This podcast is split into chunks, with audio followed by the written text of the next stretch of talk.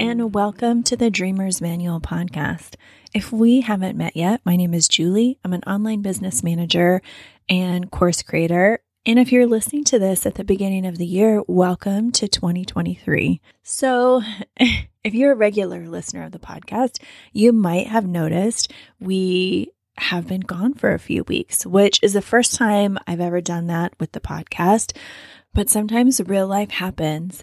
And Kim and I had planned to record a couple of book episodes for you to listen to through the end of the year.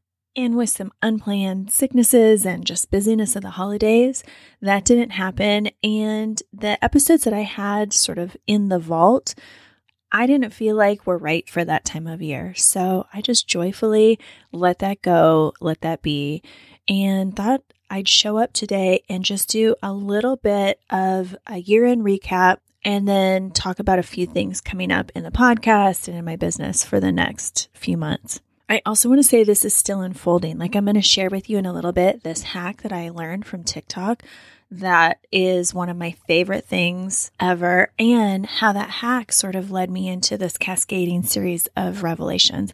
But first, let's go to a quick year in recap. So, I recorded a podcast earlier in December sort of how I would go about planning my year. And then I kind of did a tease and said, okay, I'm going to come back and tell you exactly like how my plans laid out and do a, a review of the end of the year. And I'm not saying that I'm not going to do a review, but ultimately, the episode that I recorded, my energy was still so off, in my opinion. It's not a horrible episode, but I just didn't have like that insight and motivation. And honestly, I was still in this place of kind of beating myself up over 2022. I don't know if any of you guys can relate, but there was just a lot of shoulds in my mind. And the things that stuck out the most were the things that I felt like I shouldn't have done. And ultimately, I know from life experience that sometimes those things, when you look back, end up being the perfect thing that happened to you at the time, or you see the bigger reason. And I feel like I'm still sort of in the middle of unfolding what some of those things are. Not that everything has to have like a Pollyanna purpose, but at this point, I don't feel like it would do any good to go through and like rake myself over the coals, which uh, that sounds too dramatic like I had a good year. I'm surrounded by amazing people. Lots of really awesome things happened and I'm so proud of so many things. But it's just it's funny how our mind works sometimes when we focus on the couple things that we perceive that didn't go right and can't let those go. So I know that I'll be in a different place and if you guys are interested, maybe when I do my quarterly business recap, I'll go through and, and talk about it a little bit more in depth. So what I did do for my year in planning is a few things. I have a direction for my next two eight week sprints. And I picked a word of the year, which I wasn't planning on doing at all. I had actually decided I'm not doing a word of the year. It really hasn't resonated with me. And in fact, I was going to pick a quote of the year because I felt like that was more meaty and I could dive into it. Well, what happened is this word sort of came into my life. And honestly, for real, guys, I don't, I was not going to share this at all publicly. Uh, definitely not on the podcast. Like, I don't know why this feels so vulnerable to me, but in this moment, I mean, we'll see if this ever hits the light of day, but in this moment, I am going to share my word. And now, my goal in sharing these things is always with the intention that this could be helpful for you. So, whether it's my process or whether it's just sharing how it unfolds, or giving yourself permission to toss any of these preconceived things out. I'm definitely not a new year girly in the sense that I don't have 50,000 resolutions I don't have a brand new planner that I'm writing everything in. If anything, I just love that energy and that feeling of a fresh start, which I fully believe you can have any month out of the year. It's just made up construct. In any event, turning this over and feeling this energy of the new year, I decided that my word is going to be fancy. So couple things happened that led me to this word. One of which was I follow somebody on social media. This is an example of how curating and cleaning out my social media quarterly, which I do as part of my time study, also can really help attract those right things in. I feel like when I do consume social media, I get a lot of joy and entertainment and value from it because I really heavily curate my list and what I see. So, anyway, I started following this gal who I would consider fancy and she eats fancy things. And I'm not saying that she has like this uh, extravagant budget or anything like that. It's just like choosing to be fancy and enjoying those things in her daily life and not waiting for special occasions. So that sort of piqued my interest and I really liked how that felt. And then there's somebody I know in my personal life who also I started thinking like would this person do this? This could be a made up person. I happen to have like a real life I don't know them well enough that I actually know, which would, I'm sure would ruin the illusion because we're all human. But in my mind, I can kind of create this hybrid construct of what I think like a fancy gal would do. And so, just to give you an example, I have all these USB cord chargers that everything needs to be charged by USB.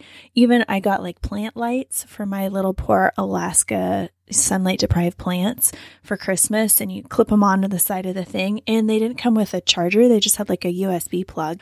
And so I went on Amazon. I was like, what would a fancy girl do? Would she have like one plug and just constantly like unplug and replug things in? I was like, no. She would go. So I spent like $7 on this. You know how you have a like a thing that all there's a word for it, but you know, all the things that you know when you have a power bank and you can plug a bunch of things into a strip. Is it like called a power strip or something? I'm married to an electrician. If you know me in real life, don't tell him that I couldn't remember the word for this thing. But I went on and I got they have those for USB chargers. So you plug it in and then there's like seven USB ports. So that's just an example of how I'm using that word. I could have used the word elevate. I, there's a lot of like fancier words that would have been in place. But to me, fancy feels a little cheeky, a little silly, like exactly where I want to be is my Enneagram 7 personality. Something else I did is I had, you know, a small budget, like let's say under, you know, four or five hundred dollars. But I wanted to redo my room on a budget. So what I did is I made a little mood board I was able to order a headboard, a rug, like rug in quotation mark. I've got kids and a dog, and I am not at the place in my life where I'm going to spend a ton of money on a rug. So, anyway, I got some pillows, like a duvet cover. You get the point. I was able to give my room a complete makeover for a small amount of money that I'm going to enjoy and love so much going into this year. So it was a small thing, but it's going to make a big impact. So I want to move forward in this year thinking about ways that, you know, if somebody was fancy, like what would they do in this circumstance? And if that fits for me moving forward in that direction. How that plays out in work, I'm not exactly sure, but if you guys are interested, I'll definitely give you the update as it goes along. Now, moving into the hack that I learned on TikTok that I absolutely am obsessed with. If you guys are like me, I think I have 20,000 or something pictures on my phone. It's way too much. And so many of them are screenshots. And I don't know if you guys, I screenshot a lot of things in the moment. And recipes, you know, just whatever it is, inspiration, and never go back to it. And then if I try to scroll back, it's so overwhelming. So this gal on TikTok shared that what she does is she just goes through and once a day she types in the date. So if today is January 3rd, she'd go to her pictures and type in January 3rd.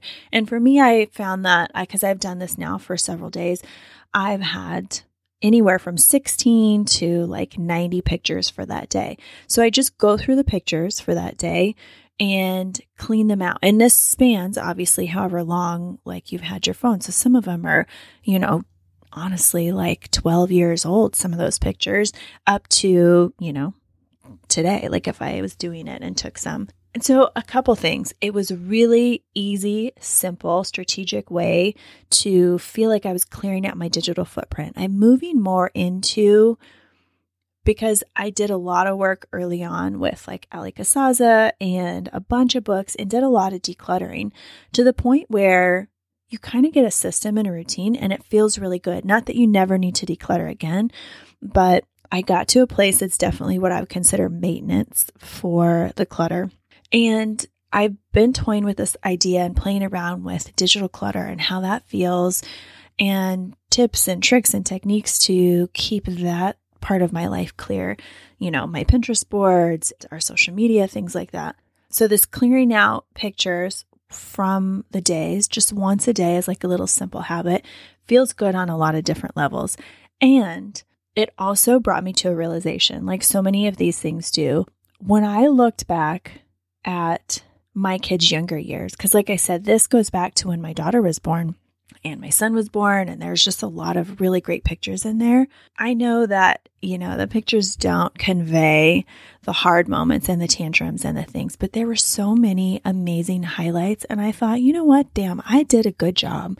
Like, I, it was far from perfect and, and made a lot of mistakes, but also I really showed up and did the best I can. And I had sort of like a mini celebration and a lot of empathy, you know, for that time in my life. So, what I noticed also is that as my kids have gotten older and as I started doing more and more in my business, my phone camera roll shows so many screenshots and slides from presentations and webinars and business things.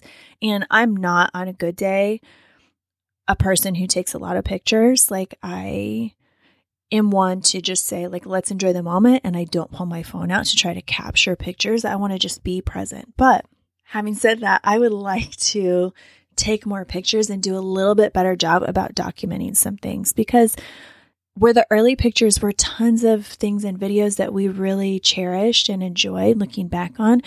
I want to have those throughout their whole childhood and, you know, if applicable, like my life afterwards. Like, I don't know what that's going to look like, but I'm sure there's going to be great picture worthy moments to, to enjoy. So I was able to have a celebration, have a realization, and really feel good about a new practice that I'm bringing into my life. So that's the quick, hopefully, recap of like, what happened at the end of last year, where I'm moving this year. And so for business things, I was really lucky in that at the end of the year, I cleared out a lot of things. I didn't take on a lot of projects, but one thing I did take on was something that I hadn't done in a while. Like we used to do this all the time, and that was do a podcast intensive where I sat down with a business owner.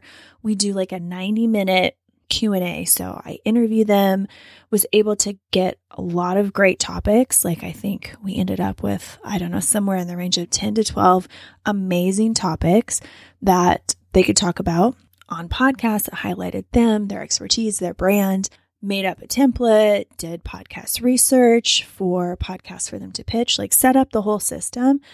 And then I was I talked to a lot of people who were launching podcasts in the new year so I decided that leaning into joy and what I want to talk about is going to start the year with talking about all the podcasty things that I love and from a systems perspective, but also from a really simplified perspective because I am not anymore. I used to be.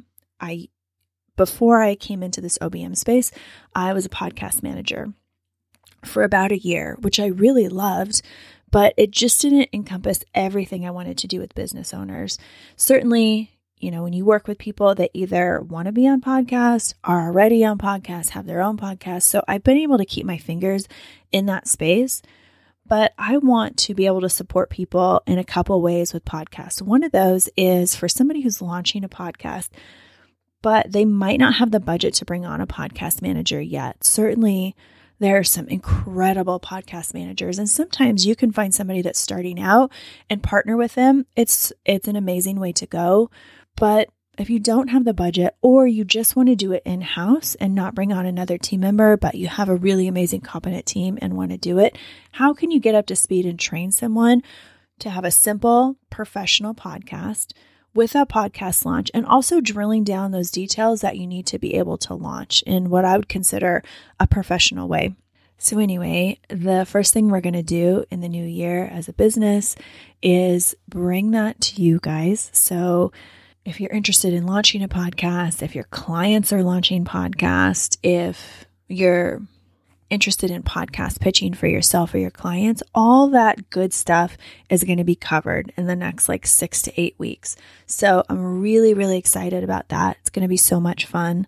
And I think that's it, folks. One last thing I would like to share is regarding podcasts. So they're a weird thing in that it's really hard. You know, you have like Social Blade, you can look up for other people's and your own YouTube, TikTok, um, and it'll tell you like their their followers, their engagement. It kind of gives a rating and a score.